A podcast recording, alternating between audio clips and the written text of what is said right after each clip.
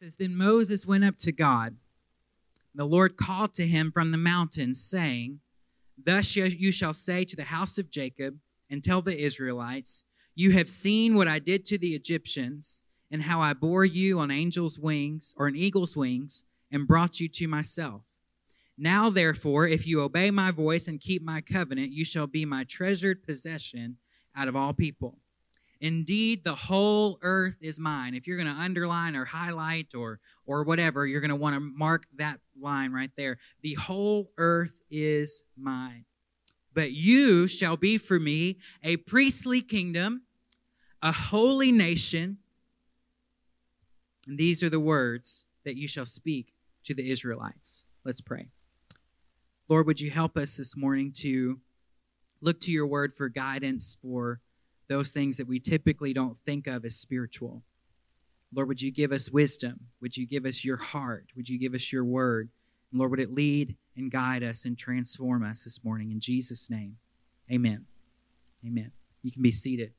So, we're talking about money in the Bible because money's the second most talked about subject in the Bible. And today we're looking at the biblical figure of Moses. We're starting at the beginning of the Bible. In the Torah, the first five books of the Hebrew law, I, I think that Pastor Katie taught the kids on Wednesday that those five books are also called the Pentateuch. And so they're the Pentateuch, the Torah, the first five books. They're the law of Moses. It is the, the word of God that God gave Moses as God was forming his people, the nation of Israel. Now, next week, we'll look at the prophets and money and what the Hebrew prophets had to say about money. And then in a couple of weeks, we'll look at what Jesus has to say about money. So we're going to hit the highlights of Scripture. But today, the Torah, the law, Moses, the first five books of the Hebrew Bible, and what they say about money.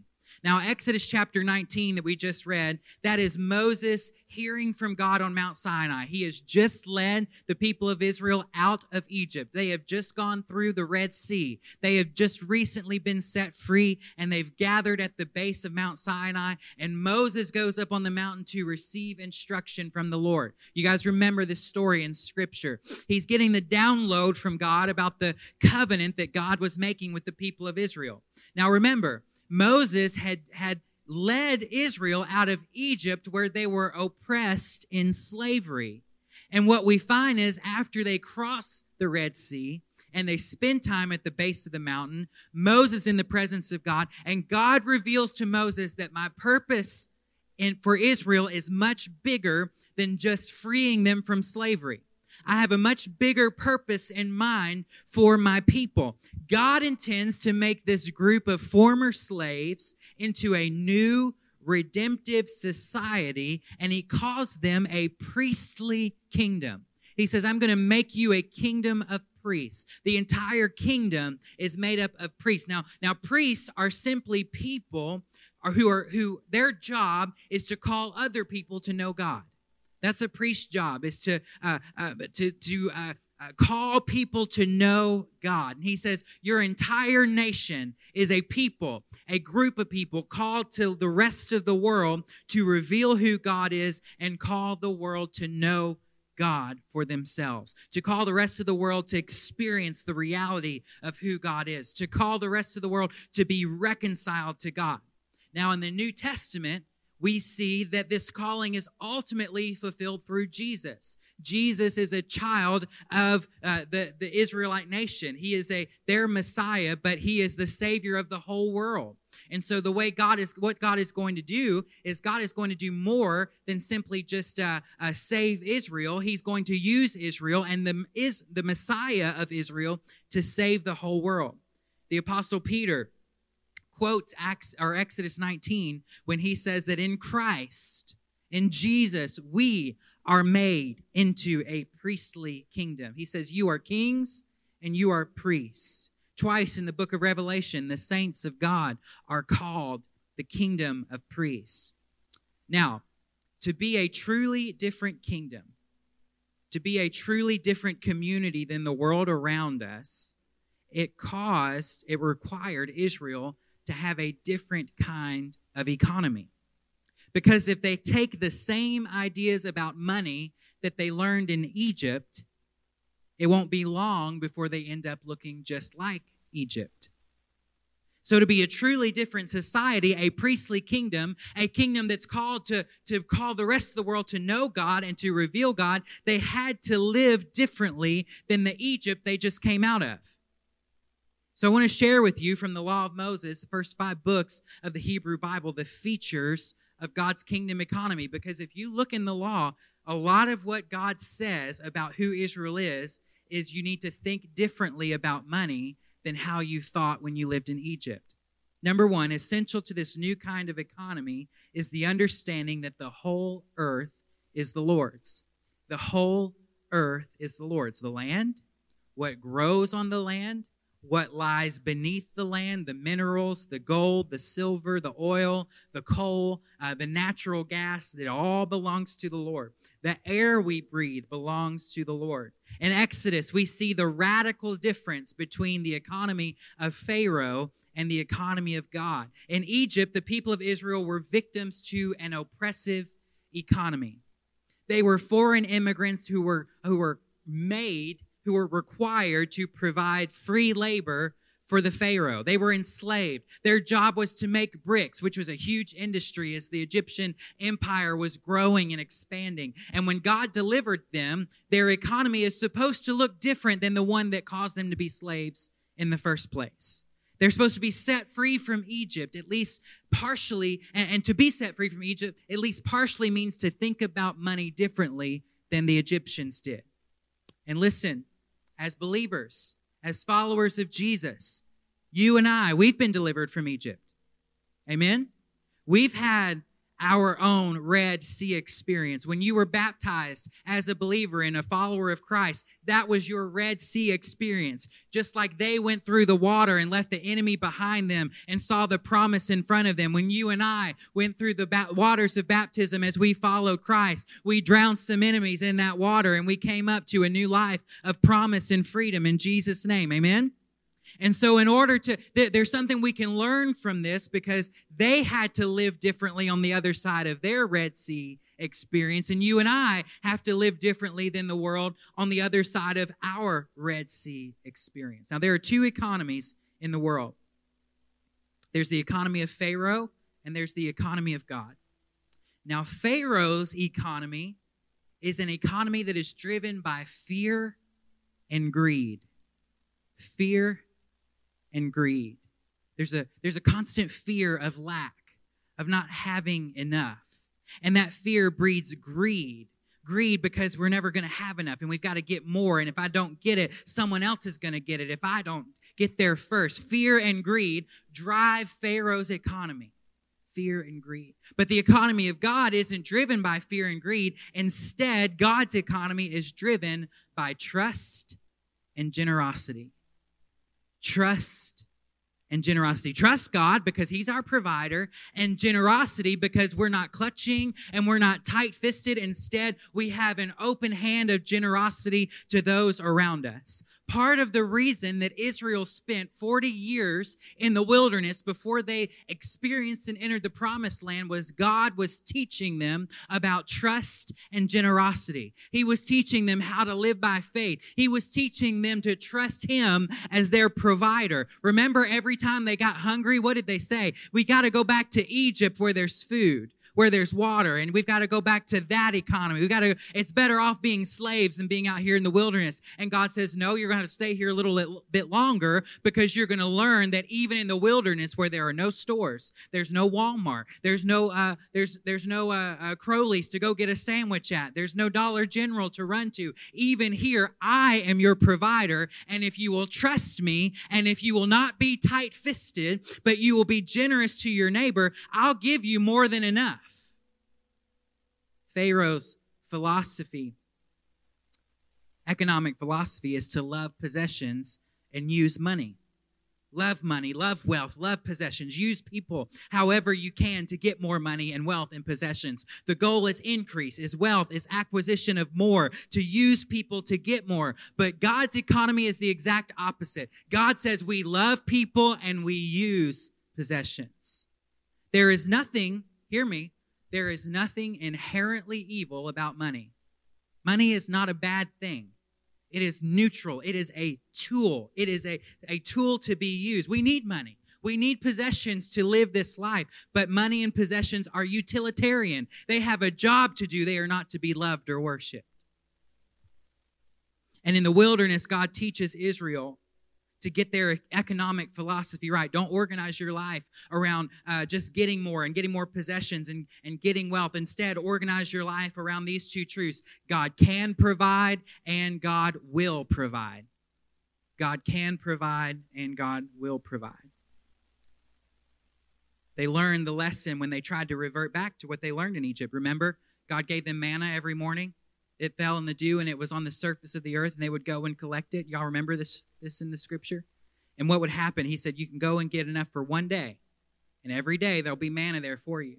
He said, But if you start to say, You know what, I'm going to get a little bit extra, I, I want to have a little bit more than my neighbor does. And if you collect too much that day, you'll find that the next day it'll grow foul and it'll breed worms and it'll become corrupted. He's teaching them. He says, Don't go back to the greed and the fear of Egypt, thinking there won't be enough for tomorrow. Because if you do, if you if you allow that greed and fear to take over, it's going to breed worms. It's going to get foul. It's going to become corrupted. When we try to reach for more than what God provides, it turns foul. It breeds worms, and it's not good for us. So the whole earth belongs to the Lord. God's economy is built on trust and generosity. Pharaoh's economy says love possessions and use people, but God says it's the exact opposite love people and use possessions. Look at this the fourth commandment, Exodus chapter 20, verse 8. This makes it into the top 10. Look at what God says. He says, Remember the Sabbath day and keep it holy. Six days you shall labor and do all your work, but the seventh day is a Sabbath to the Lord your God. You shall not do any work. You, your son, your daughter, your male or female servant, your livestock, or the alien resident in your towns, you shall not work. The Sabbath is a gift from God to remind us to trust God and to refrain from overwork. God puts taking a break in the same list as murder. This is how seriously he takes this, this issue. The Sabbath is a gift from God to remind us to trust Him and to refrain from overwork. In Egypt, when they were slaves for hundreds of years, they worked constantly, seven days a week, providing and being oppressed and no rest and no pay. But being delivered from the economy of Pharaoh, one of the essential things for their formation as God's people is that they have a Sabbath, a day when they do no work and they just focus on the Lord. Remember earlier when God just gave us that word that today is not a day to focus on anything else, but to focus on God? That's what we're talking about. The Sabbath alone is probably one of the most unique features about the people of Israel. No one else did anything like this. The rest of the world at this time, they're just working all the time. They're always working, trying to get more. Work, work, work. But God establishes this unique group of people, and He says, I'm going to teach you to trust me. And I'm going to teach you that if you give me the Sabbath, I'll provide enough for every day of the week. Check out the further down in the list of 10 commandments, Exodus chapter 20, verse 17. He says, You shall not covet your neighbor's house. You shall not covet your neighbor's wife, their male or female servant, their ox or donkey, or anything that belongs to your neighbor. God says, In, in my economy, we're going to deal with covetousness. Covetousness is a spiritual issue. In fact, it's a spiritual disease, and its primary symptom is chronic unhappiness. Most of the time, when we as human beings, we, are totally content with what we have until we see our neighbor have something different. And then we want what they have. Come on, we've all experienced this. I have experienced this. I love my truck. God gave me that truck, gave me a great deal. I love my truck, but I pass a nicer truck on the road, and I'm like, man, I wish I had that truck. I'm totally happy with one I've got until I see someone else with something different, something newer, something better. We, am I, I'm not the only one. Come on. We don't want something until we have some, until someone else has it and we don't. You know, studies have found if you're truly in poverty, if you're truly poor, if you are if you are truly in poverty, giving more money, being given more money, will make you happier. Studies have found that happiness goes up when people make it out of poverty. But once you reach an economic level where your basic needs are provided for, studies have found more money does not make you happier. that people who have just enough and people who have way more than enough, they all have the same mental health issues. They all have the same emotional issues. Everybody still has the same problems. More money will not make you happier once you've reached that level of security. But covetousness will make you believe that having more will make you happier more.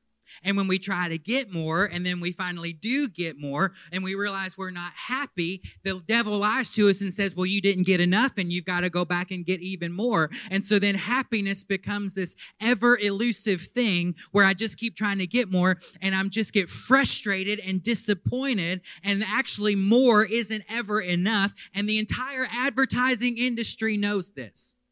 Their job is to get you to think I need more. And they know that, that you think that'll make you happier to have it, but it actually doesn't make you happier. And it's this constant cycle and it will destroy your emotional and, and spiritual health. And God says, don't do it. Don't even get in that rat race. Don't get in that cycle. Just realize in trust and generosity don't go back to fear and greed. Don't go back to loving possessions and using people. Trust me, I will provide and be generous. Look at look at this next one, a feature of God's economy. Exodus chapter 22. God says, "If you lend money to my people, to the poor among you, you shall not deal with them as a creditor. You shall not exact interest from them. If you take your neighbor's cloak and pawn, you shall restore it before the sun goes down." For it may be your neighbor's only clothing to use as a cover. And in what else shall that person sleep? And if your neighbor cries out to me, I will listen, for I am compassionate. Another feature of God's economy is compassionate lending. In God's economy, Israel is forbidden from engaging in predatory lending practices. We all know if you've ever had to borrow money before that it puts you in a vulnerable position. And God says, when you lend, be careful to not take undue advantage of the borrower. For God, lending money or any business transaction is never a two person transaction. It is never just the lender and the borrower. God is intimately involved in that transaction. If you call yourself one of God's children and one of God's people, He is going to get in your business and he's going to know your business practices. And he is intimately interested in how you practice your business. He will be present, he will observe, and he will hold Israel accountable if they don't practice compassion in their business practices. And God says you have to be compassionate. Why? Because you are a kingdom of priests, and priests are supposed to represent God. And if I am compassionate, then you have to be compassionate because you're called to represent me. You're called to be my witness. And Israel's job is to reveal God to the world. So if he is compassionate as God's representative, they must also be compassionate. And God says, if you're not compassionate, I've got good ears. He says, If you're not compassionate, I have good listening ears, and I will hear the one that you took advantage of when they call out to me, and then I'm going to come pay you a visit. And I'm going to hold you accountable because what if that's all they had and you took it from them and they have nothing to, to live off of? And I'm going to hold you accountable because I am compassionate. Look at Leviticus chapter 27, verse 30. All tithes from the land whether the seed from the ground or the fruit of the tree are the Lord's. They are holy to the Lord. A tithe. Tithe means one tenth, 10%. Did you know that that word was not originally a church word? Pentecostal preachers didn't make up that word. A tithe, one tenth. Actually, in ancient agrarian culture, the tithe was another economic term. A tithe was the rent you paid to the landlord for being able to use the land to grow your food. That was how the business worked. A tithe, one tenth of whatever the produce of the land was the crops, the livestock, the water, whatever it was you paid that to the landowner and you got to keep the 90% to live off of. That's how the landowner was provided for when he rented out land, and that's how you were provided for. So if you owned the land, you didn't have to pay the tithe because it was yours. You could keep it because it was your land. But in Israel, God says it's going to be different. Because remember, the whole earth is the Lord's. Even if you own the land, it's not really your land because the whole earth is the Lord's. Even if you uh, uh, purchased it yourself, it's still God's. And in God's economy, you recognize that anything I own, I only own as a steward, as a manager. It actually belongs to the Lord. I'm God's manager of his land because the whole earth belongs to him. And the tithe reminds Israel that the whole earth is God's. That's its job. And by returning the tithe to God, they redeem the other nine tenths of their income from becoming an idol. You want to battle idolatry, you start being generous. You want to battle greed, you start being generous. You start giving. The tithe recognizes true ownership. It keeps me from making my money an idol because it reminds me that my provision isn't found in the land. My provision is found in God, whose land it is. And if you say, I want it all, and it becomes an idol, it begins to eclipse God. You forget about God. You begin f- to be formed in wrong ways, and then it eventually it breeds worms and it gets foul and corrupted. By giving God the first tenth, I understand that it all belongs to God. I honor God as the true landlord, and He sanctifies, He sets apart the nine tenths and keeps it from becoming corrupting and breeding worms and becoming foul. Now, the secondary purpose of the tithe was to provide for the tabernacle and for the priesthood.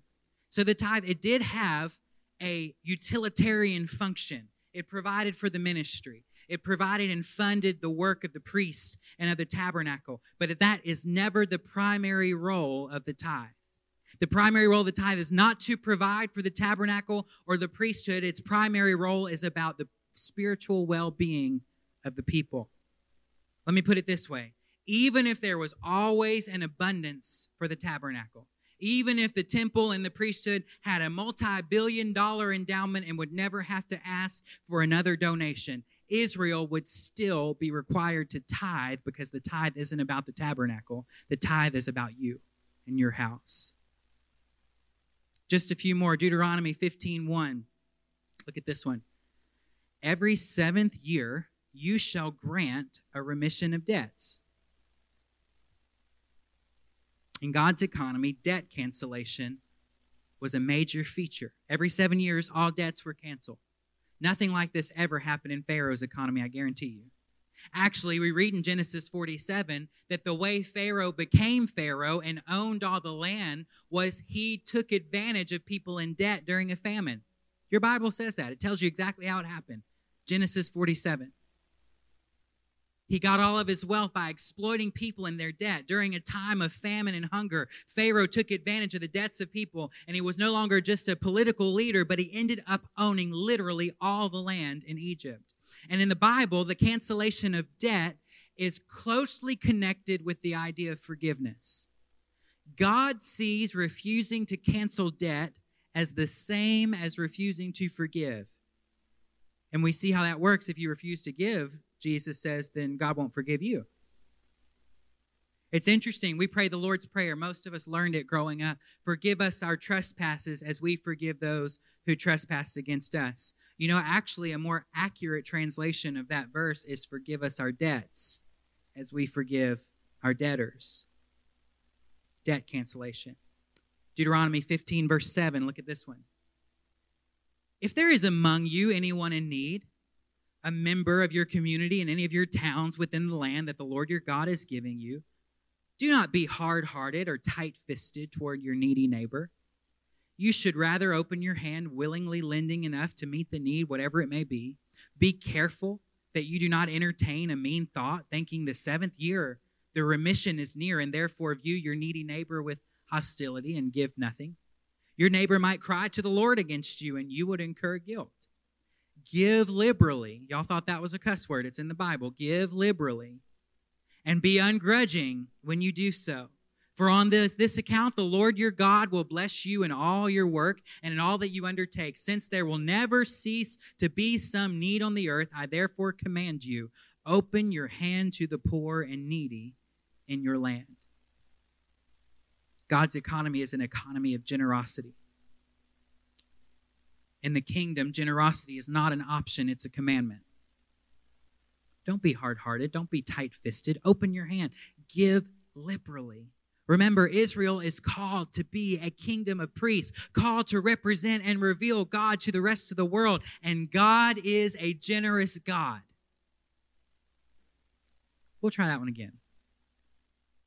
Remember, Israel is called to be a kingdom of priests. They are called to represent and reveal the heart of God to the world, and God is a generous God. Come on.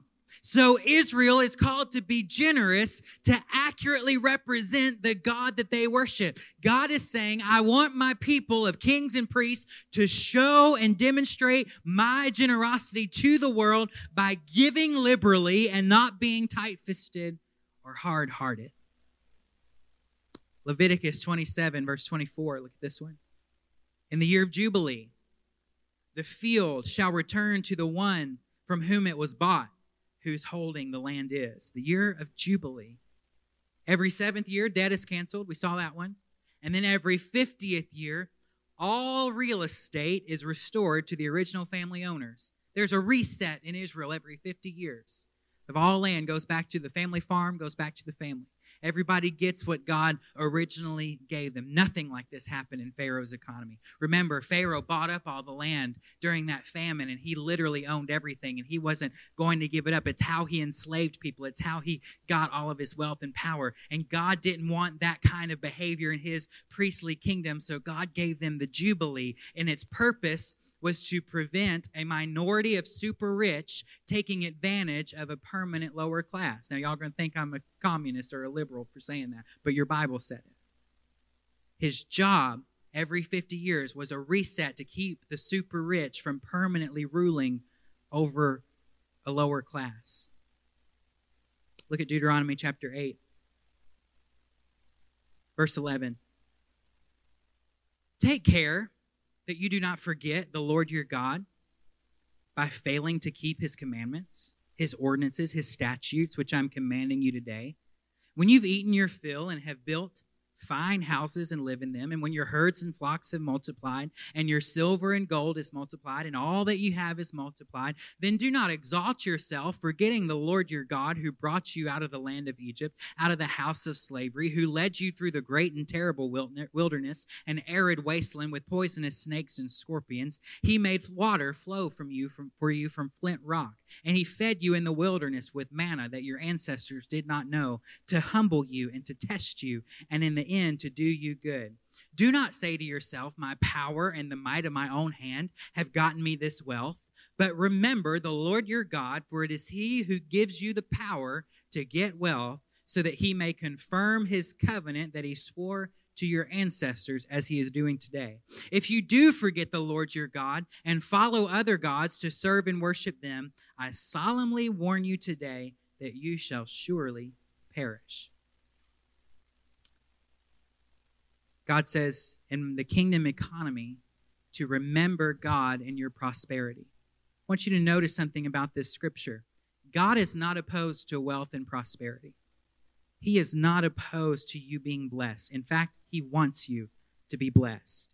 He says, The day is going to come when you are wealthy, when you are prosperous, when your flocks have multiplied and your crops have multiplied. And he says, When all that happens and when all that wealth and prosperity comes, don't forget me when it happens. He's not opposed to wealth and prosperity. He wants to bless his people. He just says, Don't forget how you got there. Don't forget who provided it for you. Don't forget that every piece of land you walk on is actually mine and I gave it to you. Don't forget you used to be a slave and I set you free. All you have to do if you want to be wealthy and prosperous, that's wonderful, but just make sure you put me in the proper place in your life when that wealth and prosperity comes. Now you've seen this and you maybe lived it. You're just starting out in life. You don't have a whole lot. I know there's some faithful people in here. You were starting out in life, you didn't have a whole lot, but you tithed. You gave to God. You trusted God. You acted generously, even when you were barely just getting by. But then you finally get to a place where you're doing well, the business is making money, the farm's paying off, you get a promotion, the investments start paying off. And you've seen people do this as soon as they start doing a little bit better. They're not in church anymore, they're not serving the Lord anymore. They begin to forget about God. God says, don't do that. He says through Moses, if you forget me after I blessed you, what's going to happen? That manna is going to breed worms. It's going to turn foul. It's going to become corrupted. It's going to destroy your soul. God wants you to bless, wants you to be blessed. He wants you to be prosperous, but you have to be careful that the blessing never becomes more important than the blesser. Because then that blessing will be a curse. It'll become an idol. It'll eclipse God. You'll forget about God. And then all kinds of destructive things will flow into your life. But through the practices that God gave Israel Sabbath, tithing, generosity, debt cancellation, jubilee through those practices, God gives Israel a way to enjoy their wealth without forgetting about God, to enjoy their prosperity without making money an idol. Now, when we get to Jesus in a couple of weeks, we're going to see that Jesus says a lot about money too. He talks a lot about how you deal with money. But you're going to find out he doesn't say much different than Moses did. That really, he just, again, calls his disciples in this new kingdom to live up to the kingdom principles of how to trust God and to live generously. And when Jesus calls us to do this, he's calling us to a place of trust and generosity. In, in Pharaoh's economy, we're always plagued by anxiety and idolatry. I'm afraid. I got to get more. I got to work harder. I got to get more. There's not enough. There's I, am struggling and I can't get more. And and it, it creates this anxiety. And then and now we're we're worshiping the job, or we're worshiping the paycheck, or we're worshiping the bank account instead of worshiping the one who gives us those blessings. But if we live by the economy of God, we won't have anxiety and idolatry. We can live and experience true freedom because I can trust God. He can provide and He will provide. I've seen it myself. I, I could st- I could stand up here for another 20 minutes and tell you story after story that just in three years of marriage, Katie and I have seen the generosity of God in our lives and the provision of God. He'll provide for you. He'll take care of you. But He'll never bless idolatry. He'll never bless making money an idol, but He will bless you if you worship Him and you live by these kingdom principles.